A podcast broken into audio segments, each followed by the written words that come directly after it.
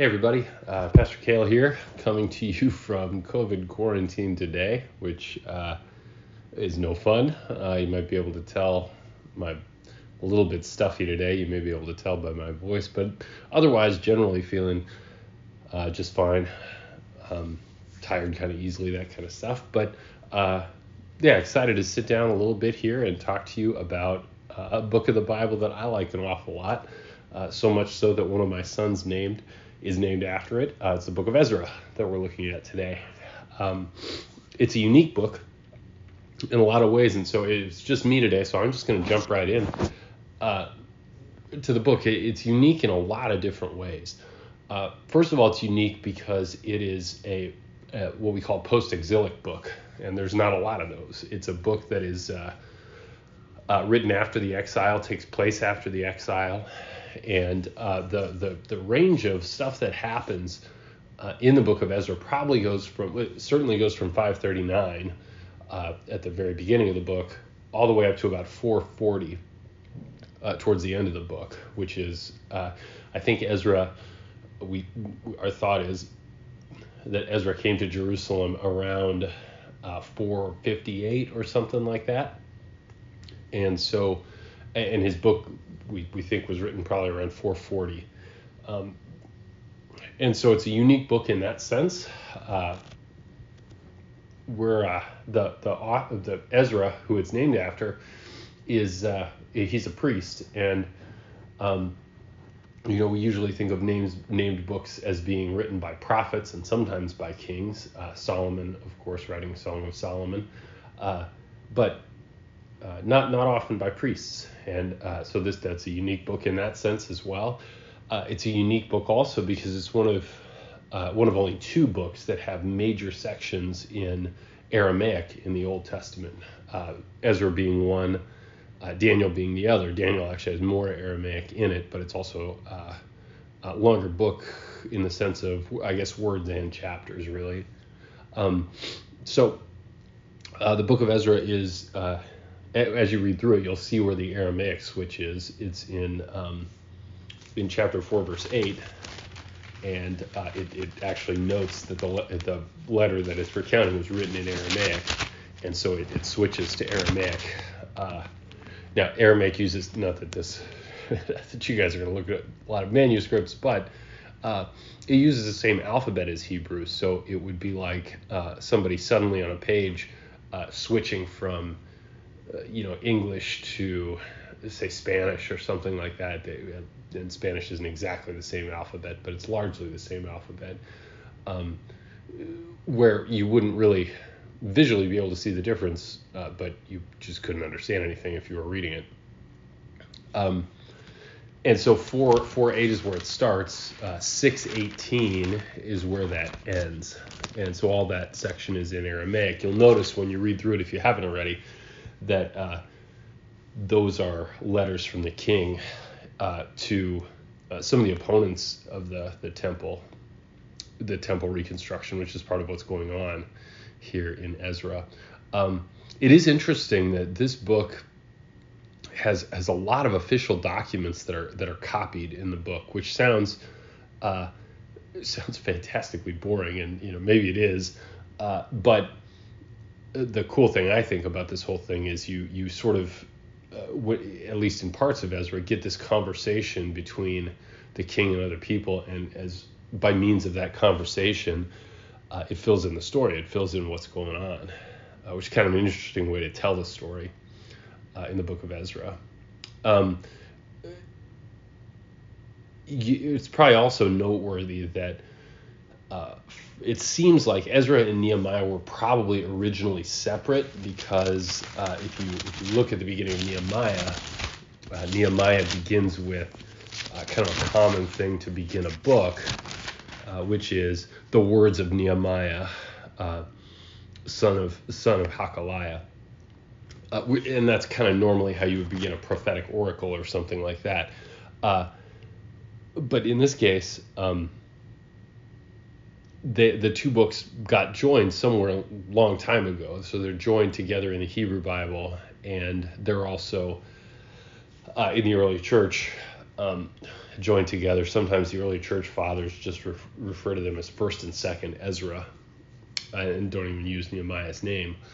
Um, but uh, they're, they're, they're closely linked books is the point, and they, they deal with largely the same uh, the same you know time. They're both post exilic, of course.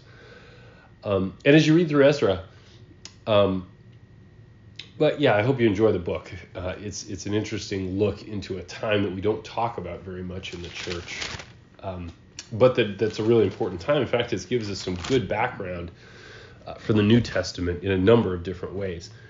And so we'll we'll hit some highlights and we'll talk about that a little bit.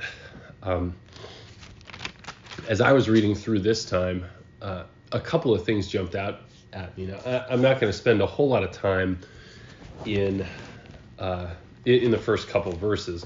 But the first couple verses are hugely important. Uh, they're the decree of Cyrus, and uh, excuse me, Cyrus. Uh, Cyrus is the king of Persia, and he makes this decree that uh, that people will uh, uh, that people should go back and they should rebuild the temple. Now, this is I don't want to spoil too much for the sermon this weekend, but this is kind of how Cyrus operated. This was Persian policy. This is how they did stuff. Uh, so they they kept um, control of different areas by giving them freedom. Basically, they said, "Go back, worship your God, rebuild your temples, just pay tribute."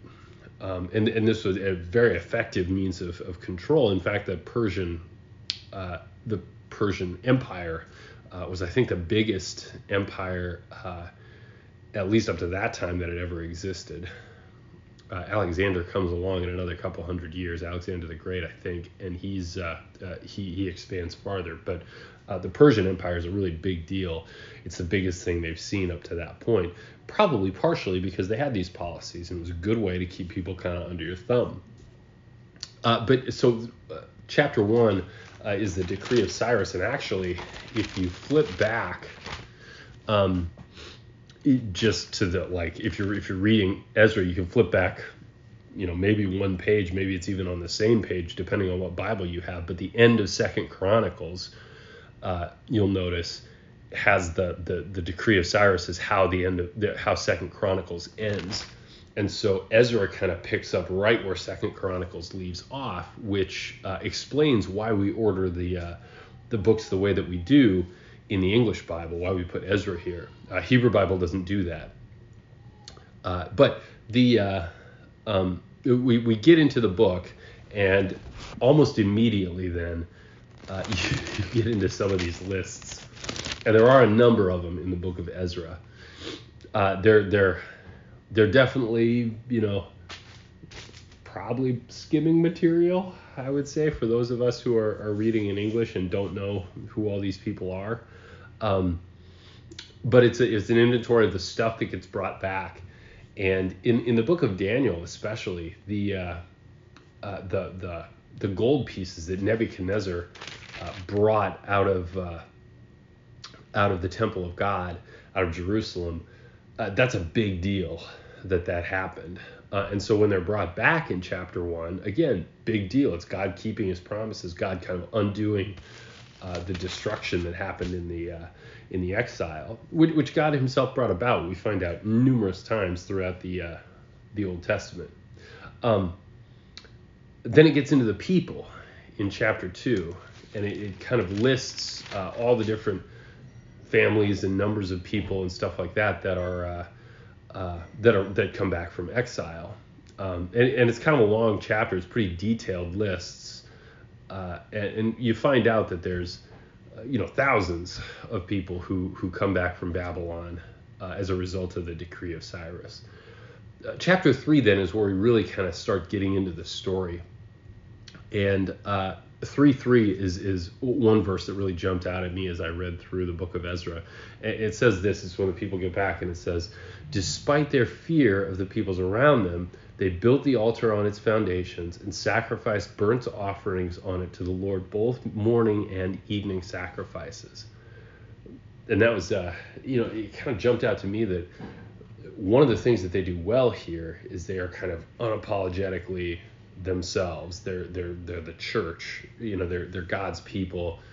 Um, even though it's maybe a little bit scary to do that in the context that they find themselves in. Um, chapter three moves on, and then you get to another really big turning point uh, as we move kind of towards really towards Jesus, towards the New Testament. Because remember, the temple is destroyed when uh, when the exile happens, and the temple exists when Jesus is here. So how does it get back? Well, uh, chapter three, verse eight is where it starts, where Zerubbabel, which is a Babylonian name, uh, and you can you know kind of tell that by looking at it. Uh, Zerubbabel begins this work and he, he appoints these these Levites and they begin rebuilding the house of God. They re- begin uh, rebuilding the temple. Um, and the first thing they, they do, which stands to reason, the first thing they do is kind of they lay the foundation. And uh, you would think that this would be just a joyous occasion in the history of Israel. Um, but as it happens, it's kind of met with mixed reaction, we find out. Chapter 3, verse 12 many of the older priests and the Levites and the families' heads who had seen the former temple wept aloud when they saw the, the foundation of this temple being laid, while many others shouted for joy. So there's, you know, when this foundation gets laid, the, the, the really old people who probably, you know, they would have been kids, uh, one would think, when the, the temple was destroyed, that was just 586 when it was destroyed, 539 when they come back. So that's what, uh, it's just about 50 years or so that they're in Babylon, I think. Um, and you know the time that it takes to, to actually get back and get rebuilding and that sort of stuff. I mean they're they're pretty old at this point. Um, but they weep because you know the glory of Solomon's temple is it's just not here in in Zerubbabel's temple. Um, and so there is a mixed reaction, but they're, they're back, but they're not back to the golden age of Israel by any means that there was under under Solomon and under those who uh, served in Solomon's temple. Um, and then we run into like it's all for the most part going real well, but we run into opposition in four verse two, and here's one of the things that really sets up the New Testament. Um, you have these people, uh, the surrounding people they call them, uh, coming to Zerubbabel and saying, "Let's we'd like to help you build the temple because we seek your God too, and we've been sacrificing to him for, for a long time since the king of Assyria uh, brought us here. So these are these are the people. If you remember, way back in, uh, well, you probably don't remember 722 BC, but if you remember, uh, the northern kingdom is destroyed in 722. That's the fall of Samaria, and and when that falls, what the Assyrians do is uh, not only they they siege and take over uh, Samaria, which is the capital of the northern kingdom. But they, they bring people in from all different lands to kind of intermarry with the Samaritans and therefore uh, destroy the culture by uh, through intermarriage. That was kind of their strategy, just like Cyrus's is go back and build your temple. The Assyrians was let's destroy cultural identity by, by having these people all intermarry. Um, so when they come, uh, what, what they're talking about is centuries ago, uh, the uh, the Assyrian king. excuse me. Sorry if that was loud. Um, centuries ago, the Assyrian king brought them in and had them intermarry, and from that time they've been worship, worshiping Yahweh as the local deity, the local god. Uh, but um, they haven't they haven't had him. Uh, they, they, they don't worship him as the only God. So uh, you know, it's it's it, it, you don't pick that up necessarily reading through the text quickly. You're kind of like, well, why won't they let these guys help? But that's why is uh, yes, they worship Yahweh, but they also worship all these other deities uh, that come from their Assyrian roots. And so that's why Zerubbabel said, uh, You have no part with us. Thanks, but no thanks. We tried that already. Uh, and look where it got us. It got it exiled to Babylon. Um, which is a good decision. Uh, but it also creates a bunch of problems. So the letters start uh, back and forth between um, these opposing factions uh, in chapter 4, verse 8. And basically, uh, this, this letter goes to Artaxerxes. Uh, saying, "Hey, these guys are going to rebuild this this city, and I mean, look back in your history records the city's trouble. It's a it's a rebellious city and a city that causes has called caused all kinds of problems. So Artaxerxes writes back and he says, "Yep, you're right.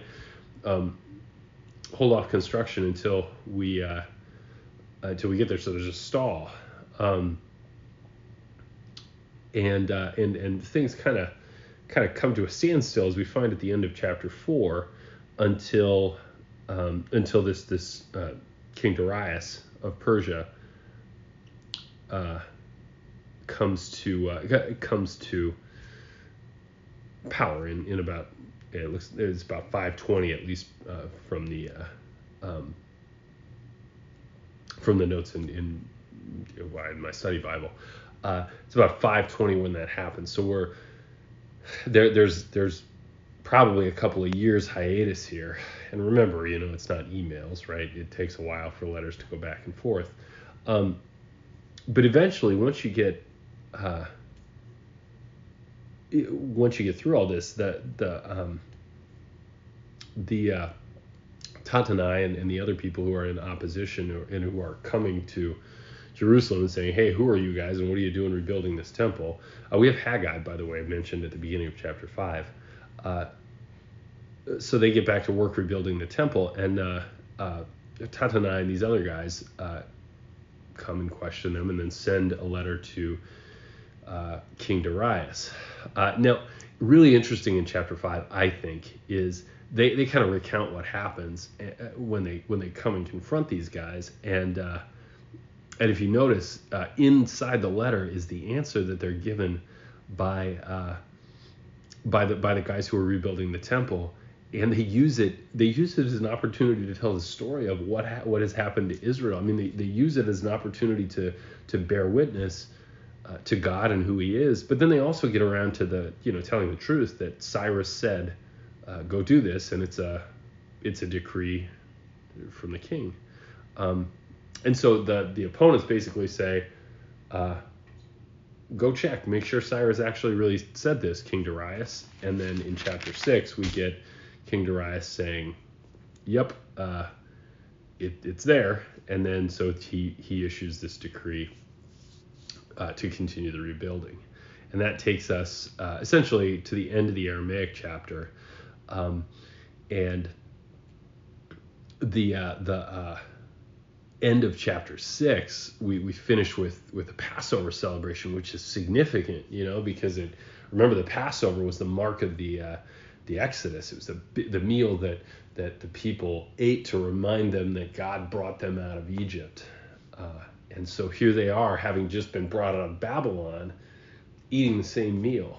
Um, and so then ultimately, uh, chapter seven begins, and we're already seven chapters into a ten chapter book, and we haven't met Ezra yet, uh, which is which is kind of an interesting point. But his first mention is chapter seven, verse one, um, and he comes then to uh, uh, uh, to Jerusalem, and um, oh, excuse me. Uh, he comes to Jerusalem, and uh, uh, it's it, you, one thing you notice when when you Ezra is introduced is how often, or, or one thing I would suggest that you you note uh, in Ezra's introduction is how often the law of Moses or the Torah of Moses is mentioned. Uh, in chapter seven, um, the uh, the the kind of one through ten is the introduction of who Ezra is, and, and very often the law of Moses or the Torah of Moses, the teachings, the Pentateuch, uh, are mentioned, and Ezra is a guy who knows them and knows them very well. Uh, so the the next thing I think to point out maybe is uh, you, you've got uh, you, have got these you've got some communication between Ezra and Artaxerxes in the rest of chapter seven. You've got a list of descendants uh, and then you've got this uh, uh, kind of Ezra himself in first person recounting the return to Jerusalem in uh, toward the end of chapter eight, uh, after a whole bunch of another list of a lot of names. Uh, but interestingly, chapter nine is where we kind of get to the meat of things, and what Ezra finds out when he gets back is that it it's it things aren't great because the, people haven't listened to God. Surprise, surprise. Now, those of us who have been reading since Genesis uh, know that this is not. Um, we shouldn't be too surprised about this. But uh, what what happens is there, has been this intermarriage with the people around them, uh, and so these these families have come up, and essentially the Israelites have chosen what the Assyrians forced on on the northern kingdom. In other words, they've they've uh, integrated with with uh, with people of of uh, you know Canaanite religion and uh, people who serve other gods, and uh, because of that, the uh, the the identity of the Israelites, the the identity of God's people. Um, is in danger. Now, it's it should be noted that we're talking about religious identity here, right? That we're talking about the the the monotheistic worship of Yahweh. That's the thing that's in danger. And also note that this is a crucial point in in salvation history. You know, we're doing a lot of setting up of the New Testament here. We've got the Samaritans, who are uh, uh, we're finding out why the Samaritans are such a, a, a, problem and why there's so much conflict when Jesus goes into Samaria. We're finding out how the temple gets rebuilt. Um, and, and we're, we're really setting the stage for the, the last things that are going to happen before uh, uh, before Jesus comes. Um, and so it's it's it's a crucial time in the history of salvation right now. So the the situation is troubling because uh, Israel is small and um, it needs to reestablish itself uh, in the Holy Land. And so when Ezra comes along, he deals with the situation uh, in, in a couple of ways. The first one is is very exemplary for us. It is uh, um, it, it's confession, and it's uh, it's it's very poignant confession too. He uh, he goes through all the grace that God has showered on them, and then all the the you know the ways that they've sort of turned their back on on God. Uh, and then verse 10 comes down to the practical side. So so Ezra as a leader, this interesting. Uh, he just does this. He makes confession. He doesn't ask the people to do anything until the people come to him, and, and this is the beginning of chapter 10, and say, you know what, you're right. Uh, we've really messed up here. Um, help us fix it. And so that's what chapter 10 is about. It's about the uh, uh, how they how they deal with the problem.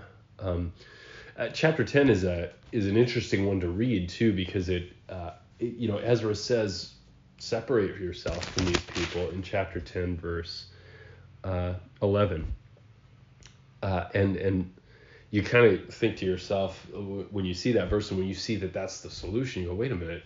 What you know why are you telling them to do that? They're these are families.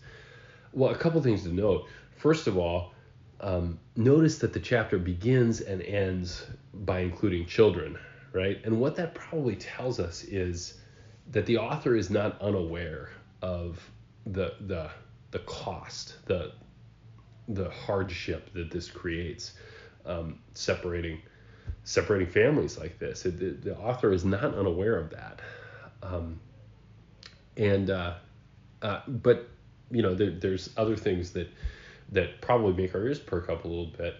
Um, as far as I mean, he's essentially telling these people to divorce. Well, there's a couple things I think we need to keep in mind. First of all, again, remember this is a a, a key point in the preservation of Israel, the preservation of God's people, and there is. Uh, uh, you know, there's a lot on the line here as we lead up to Jesus. Second of all, uh, I think it's important that we remember that uh, this is a this is a problem that's caused by the sin of the people. It's caused because uh, the people didn't do what they were supposed to do.